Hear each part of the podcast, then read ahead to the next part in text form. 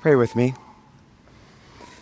Our Father and our God, in the blessed name of Jesus Christ, our Lord and our Savior, we anticipate Thy word once again in this week. Lord, as we are about to open thy, the pages of Thy living and holy word, we pray that Thou wouldst help each and every one of us to open the pages of our heart, so that which we read can be transferred and written into the tables of our hearts. Use this servant to glorify thyself. May thy word be clear, and may all praise, honor, and glory be to thee and thee alone. In Jesus' name we ask. Amen.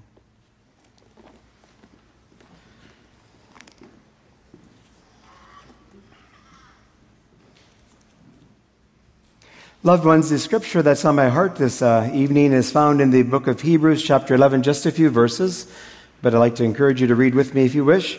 Hebrews, chapter number 11, beginning with verse number 8. Hebrews 11, 8. By faith, Abraham, when he was called to go out into a place which he should after receive for an inheritance, obeyed, and he went out not knowing whither he went.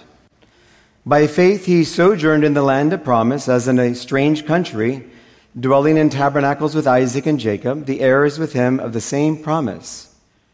For he looked for a city which hath foundations, whose builder and maker is God. This week, as I have been pondering the theme that's uh, been the center of this week, to commit our way into the Lord. As I thought about this and listened to the many, many thoughts that have been shared since Sunday evening until this moment, it just occurs to me that this word, this part of the verse, is as a call commit thy way into the Lord. It's, it's a call from God. It's, if maybe we could say it this way, it's a call that is a part of the call. And when I say the call, I'm referring to that which comes from God that has been coming from the dawn of creation to this very moment. The call of God from his heart to the hearts of men and women. And so this, this evening, I have the burden in my heart is to speak about the call of God. And first to our dear friends, to those who do not know Jesus Christ, who have not been born again, to you, and as well as to my brothers and sisters, to the non Christian and to the church of the last days. I have a few thoughts in my heart that God has placed regarding the call, and I hope and pray that as we go through this, look at some of the scriptures that the Lord will be able to speak to us, and we might be able to consider the implications of the call of God. First, to our friends. I have to go back to Eden. I'm not sure where else I would begin. But there in the garden, when our first parents roamed the beautiful paradise that God had created there, there was no need for a call from God. There was no place to leave. They were where they were supposed to be. Not only in the Garden of Eden, we might think of it that way, but in fellowship with God. Because the Bible suggests when it speaks about the Lord walking through the garden in the cool of the day, it suggests that this was not the very first time that happened. And so, there in Eden, our first parents, as they worked the garden, as they were in the garden, as they were uh, enjoying and doing the things that their Creator wanted from them, there was no need for a call. But you and I know that the time came where I'm not sure if it was days, weeks, or months later after the creation, when a very simple but very clear commandment was disobeyed. Eve was deceived, Adam disobeyed. And through their mutual disobedience to God, the Lord drove them out of the garden. And as he drove them out of the garden and guarded the garden, the east entrance there with the cherub, it just seems to me that from that time onward, from that time forward, the call of God has begun to go out, to go forward. Days and weeks turned into months and years. The population, I'm sure, of the planet must have rapidly grown. Cities were built. Eventually, nations were formed. Empires have come. Empires have gone. And the call of God continued to roll down through the years, throughout the ages, the call of God. I'm sure throughout much of that time, at least from our perspective, it seems that the call of God may have been weak or maybe not well understood or heard. And yet in Romans chapter 1, it says, that which might be known of God, they did know some things, the ancient world. So there were things that they were aware of just by, well, we read this in Psalm 19. In Psalm 19, David recounts how God had been, in essence, not only speaking through his creation, but in a, in, in a manner of, um, of actually a call, calling to the attention of men and women that are on the earth to realize that there is a creator, there is a God, their God, the one who calls them to come back. And so, as the years went by, the call continued, and I believe it continued to grow. And then it was focused on a man named Abraham.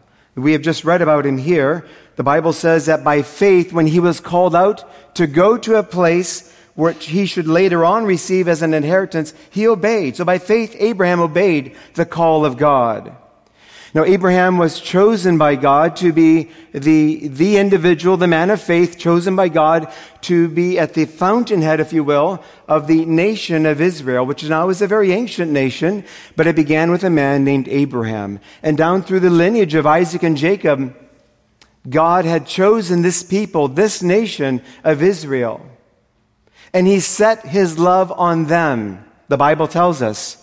And he chose to work through them and with them. And so much of what we read in the Old Testament is concerning the nation of Israel and its people and how God has worked with them because they were the chosen people of God. Now, while the Heavenly Father set His love on Israel, it does not mean that His love was exclusively for Israel. And though God had decided to work through them and take through the the, the, use the element of time, the passing of time. There was no instant kingdom in the plan of God. He, he deliberately chose to use the unfolding of the years and decades and generations in order to unfold his plan of salvation. And though it was centered on Israel, it does not mean that God never had it in his heart for the Gentile world. There's hints of that. Well, even in the very beginning, when God called Abraham, he told him that in thy seed all nations shall be blessed. And so this was already in the heart of God that his love would, would go out to all the world. His call would go out to all the world. And, and I'm thinking now of the uh, Psalm of the Cross, Psalm number 22. And, and here we find uh, David uh, writing words like these all the ends of the world shall remember and turn to the Lord, and all the kindreds of the nations shall worship before thee. God had the entire planet, the entire population on his heart. Later on, a few hundred years later, we would find Isaiah um, speaking something very similar because it's from the same Spirit of God. In Isaiah 45, 22, Look unto me and be ye saved, all the ends of the earth, for I am God and there is none else. And so throughout the Old Testament, while it is so uh, focused on Israel, we see glimpses that God's heart was not only for Israel, though he chose to work through Israel. And so the years continued to roll and the call of God continued to go out often through the prophets of God, the prophets of Israel, and later on the prophets of Judah. And, and God, they would speak as they were moved by the Spirit of God, and, and they were speaking the, the will of God and, and, and the heart of God, and they were explaining that. And, but yet, to a certain degree, you might say that it was, it was perhaps a bit hard for some to understand, though there was enough evidence, and though there was enough, um, of God's work, when the Apostle Paul explained this when he was, uh, in his, one of his missionary journeys, he put it this way Acts 8, uh, 14, verse 17. Nevertheless, he left not himself without witness, and that he did good and gave us rain from heaven and fruitful seasons, filling our hearts with food and gladness. God's blessings, his, his, his, his generosity, continue to be poured out among all the nations. And that in itself would be a, a witness to his existence that men and women ought to seek after the living God, the God who created them. And then, in the fullness of time, why then, I could not say.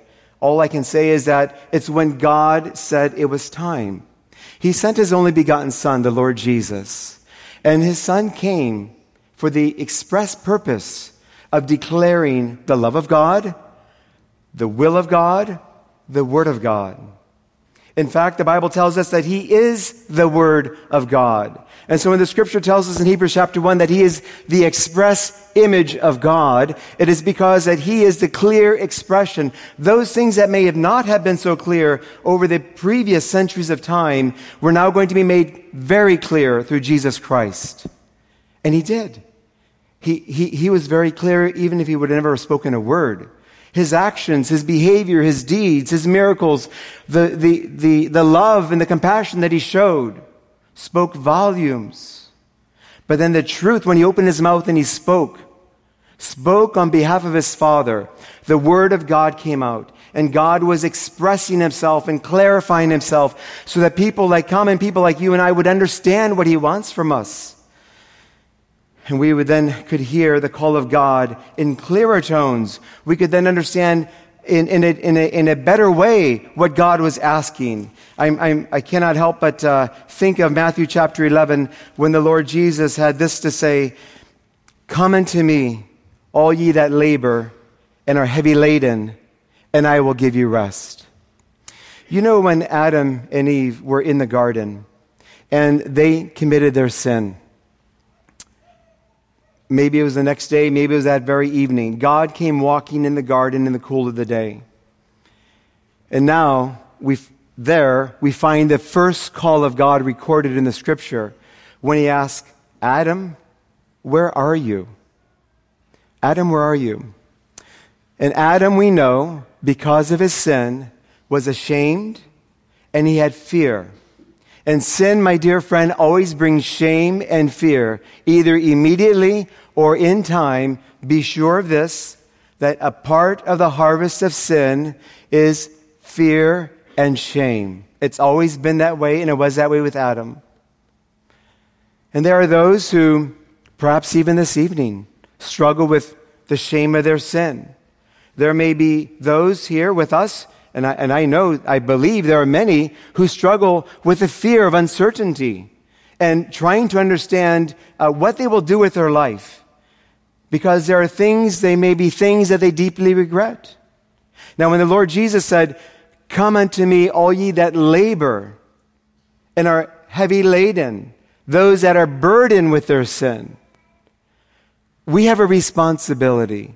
And I have a responsibility this evening and I joyfully but gladly want to share with you that you are called by God. You are being called by God.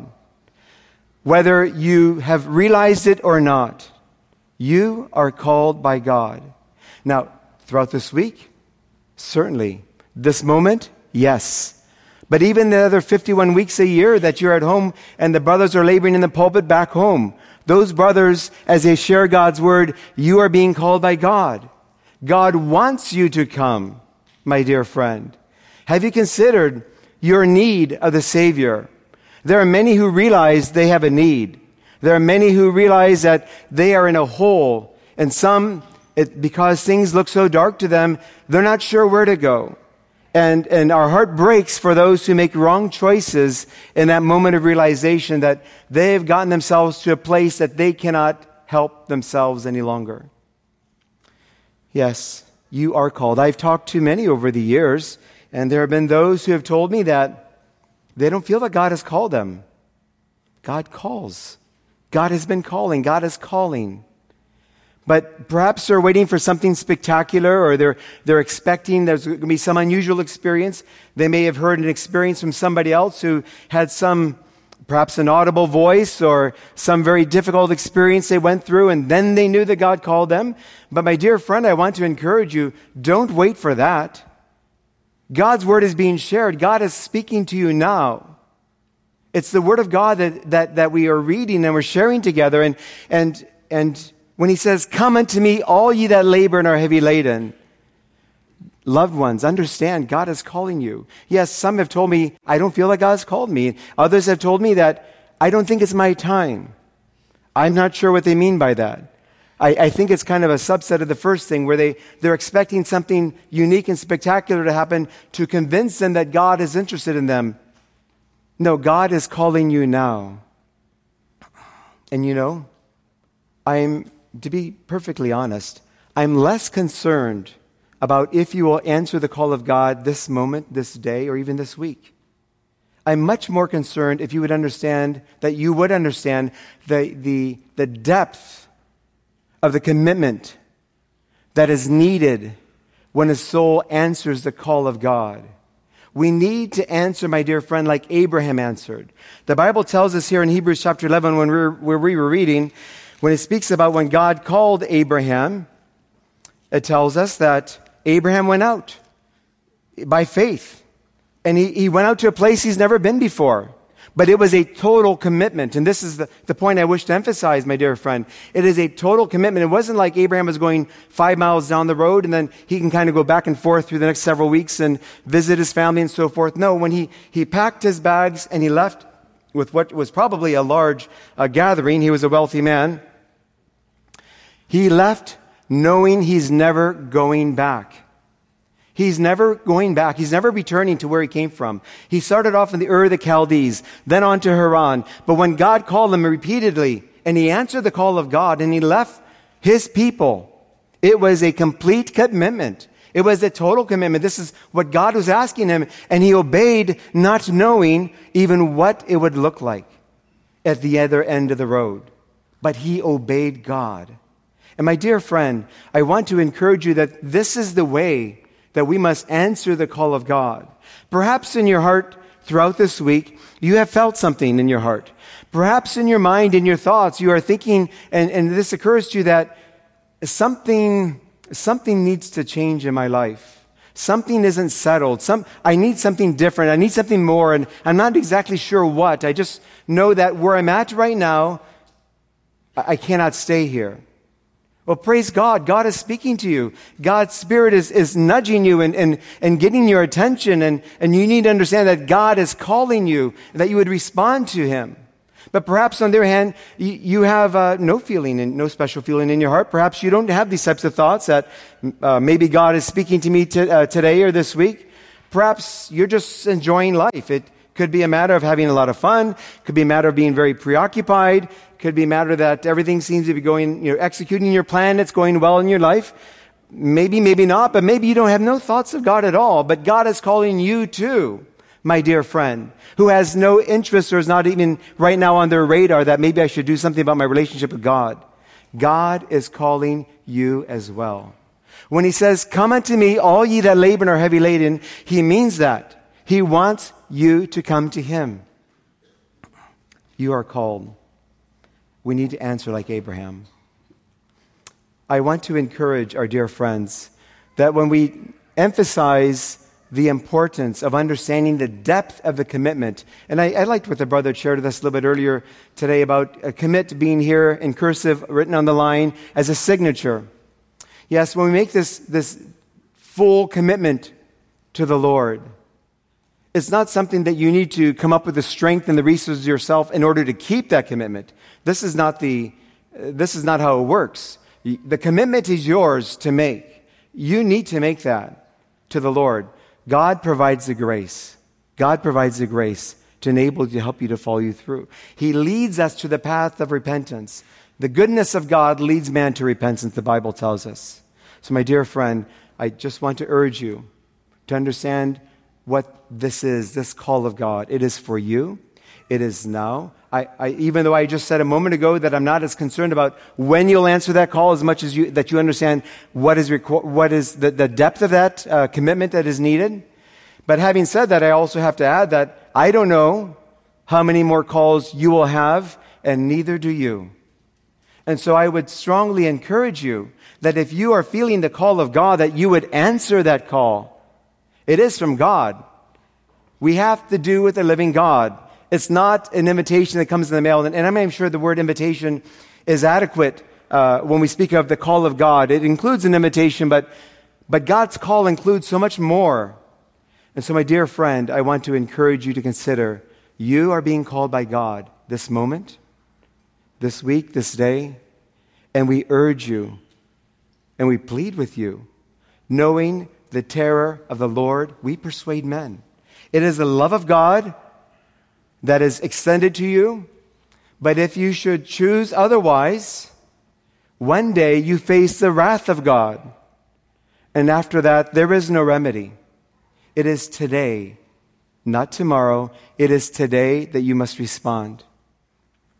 Dear brothers and sisters, as we speak of the call of God to our dear friends, we should also consider that we live, uh, we, it has been noted so many times, and not just this week, but even back home in our churches, we, uh, we understand that we live in, in the last days. I don't know of any brother or sister who thinks otherwise.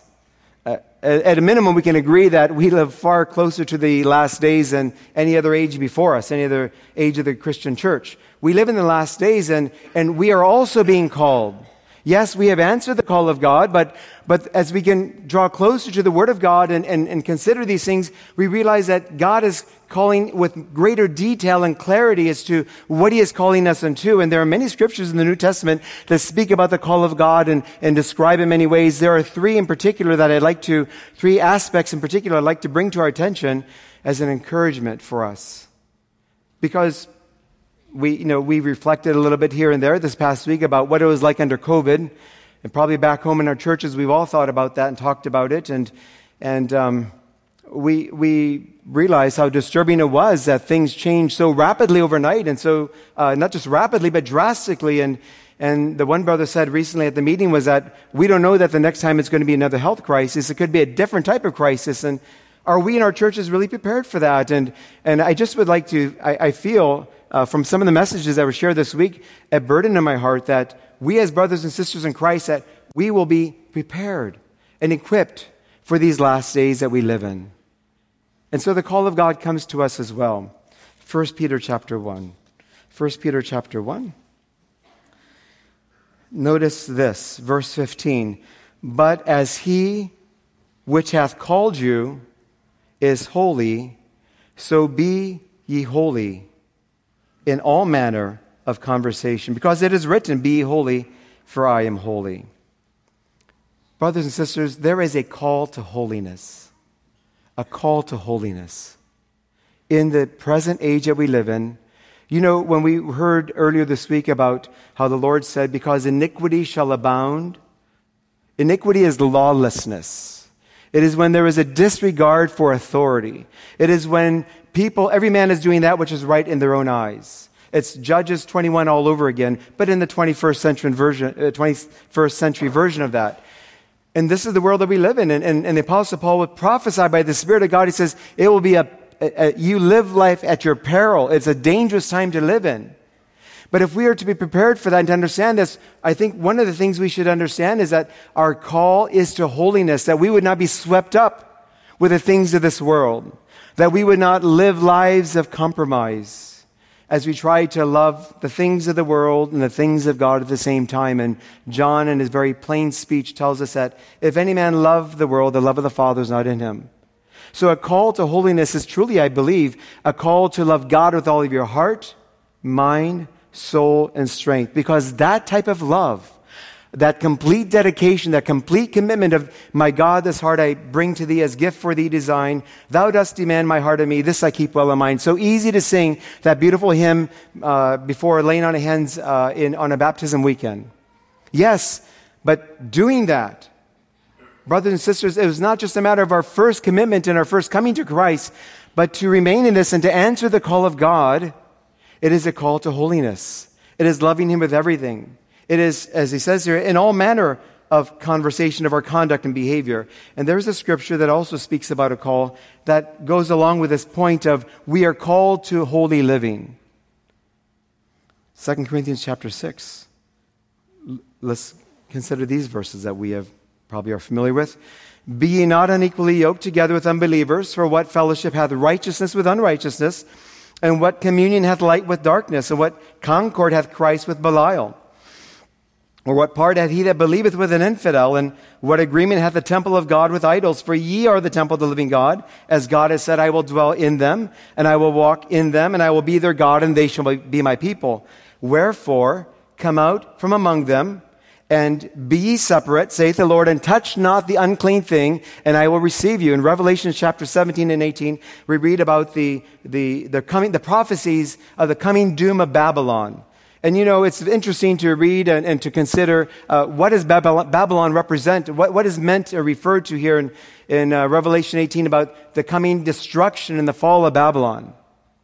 And I, I thought about that, and you, you, you, may be aware that there have been many different thoughts. Uh, if you would have gone, turned the clock back 150 years, uh, many of the Protestant preachers would have said, well, this is without a doubt the Roman Catholic Church. And the reason they said it is because of all the, the, the, the blood of the martyrs that the, that church has spilled down throughout the ages. And because of the heresies that they, that were issued and the edicts that were coming out of uh, the Vatican, for them it was a no-brainer. This is nothing else but the Roman Catholic Church. They identified Revelation 18 with the Vatican. And this was consensus almost. But then time has gone by, and um, they no longer seem to wield the same power that they once did uh, a century or so back. Now, there are many other uh, rec- uh, suggestions as what Babylon actually is in Revelation 18.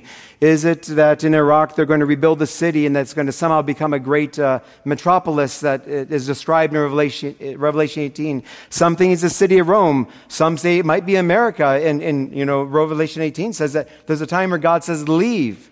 And so I, will tell you this, that when it comes to geography, I, I have no doubt. Should I be living at that time? I believe that God, through His Spirit, will make it crystal clear if we need to leave someplace and go another place. But I think He would make that clear. But you know, I think to myself, more fundamentally, well, it's interesting to think about who Babylon is in Revelation 18. What about today? We live in a modern electronic Babylon. And the Bible, when, he, the Lord says, come out from among them, we know, we balance that against what the Lord Jesus prayed in John 17. He says, Lord, I don't pray that you take them out of the world, but that you keep them from the evil that's in the world. And so, if we're to be kept from the evil that's in this world, and we're to come out, but he says, don't touch the unclean thing. Loved ones, have we considered, brothers and sisters, there are a lot of unclean things that surround us. I don't just refer to the internet, but yes, I would say that YouTube is a great place to find unclean things. I'm not saying we could never go there, but we, I would say that we, if we are called by God to a life of holiness, we need to be serious about this. We need to recognize that it doesn't work to sit on two chairs. We have been called to a life of holiness. That means loving God with everything, which means we cannot love the world at all. That means our heart is devoted to the will of God. And the scripture says, come out. And then he goes on to say here, having therefore these promises. What promises? When he says, I will receive you if you do this. If you come out from among them and you don't touch unclean things, I will receive you. I will be your father. You will be my children. Now he goes on, having therefore these promises, beloved, let us cleanse ourselves from all filthiness of flesh and spirit, perfecting holiness in the fear of God. The church of the latter days not the Latter day Saints. The church of the last days, let me say that way. The church of Jesus Christ really ought to be the same as the church of the first century, I suppose. But the church in the last days must understand that this call comes to us, that we are to leave. We are not to touch the unclean things because they contaminate and because they will ruin our witness. And so as we are called, brothers and sisters, we want to be prepared for this last days and whatever that might bring, bring, we need to understand that we are called to a life of holiness. And we are to cleanse ourselves, the apostle instructs us, perfecting holiness, all filthiness, flesh or spirit, carnal or mental, whatever it might be, perfecting holiness in the fear of God. But that's not all we're called to. We're also called to suffering. I know, it sounds like a great sermon already. Um, we're also called to suffering. In um, 1 Peter, when the, the scripture was recorded, the Spirit of God had to say this in chapter number 2 For even hereunto were ye called, because Christ also suffered for us, leaving us an example that you should follow his steps. We're interested in the power of his resurrection. But in the fellowship of his sufferings, probably not so much. Many of you, my dear brothers and sisters, have already in your lifetime suffered much personal trials, tragedies, things that have happened in your families, things that may have happened to yourself.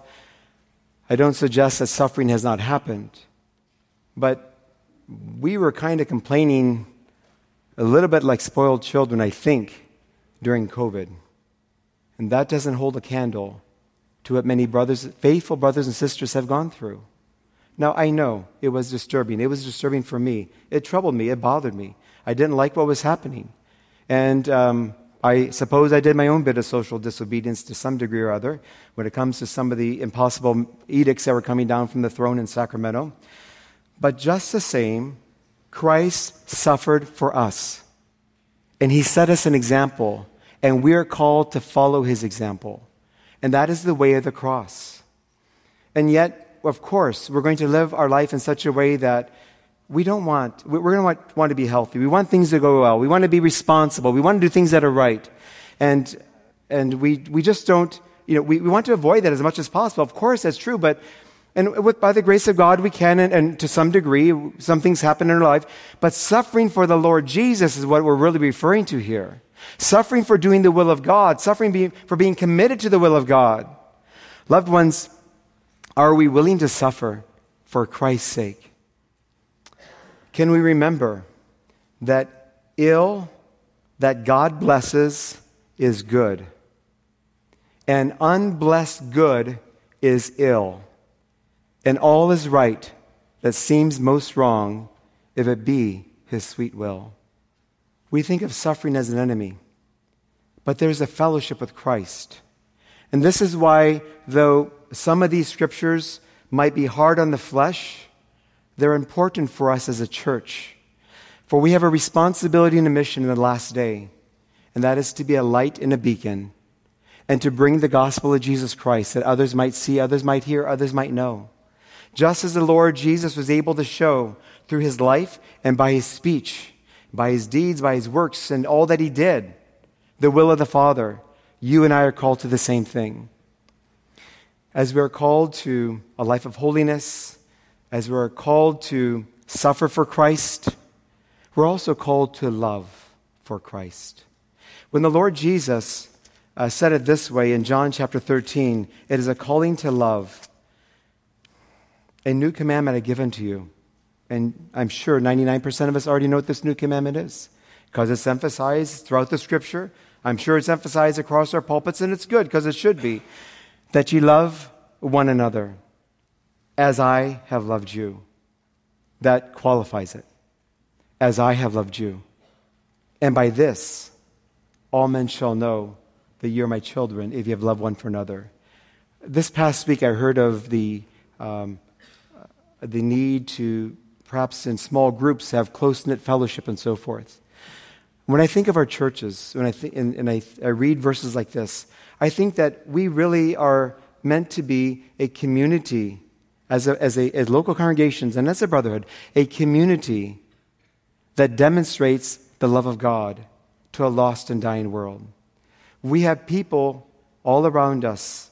We may not see them until we pray and ask God to show them to us, who are suffering so much in their sin, who are in times of, of great despair.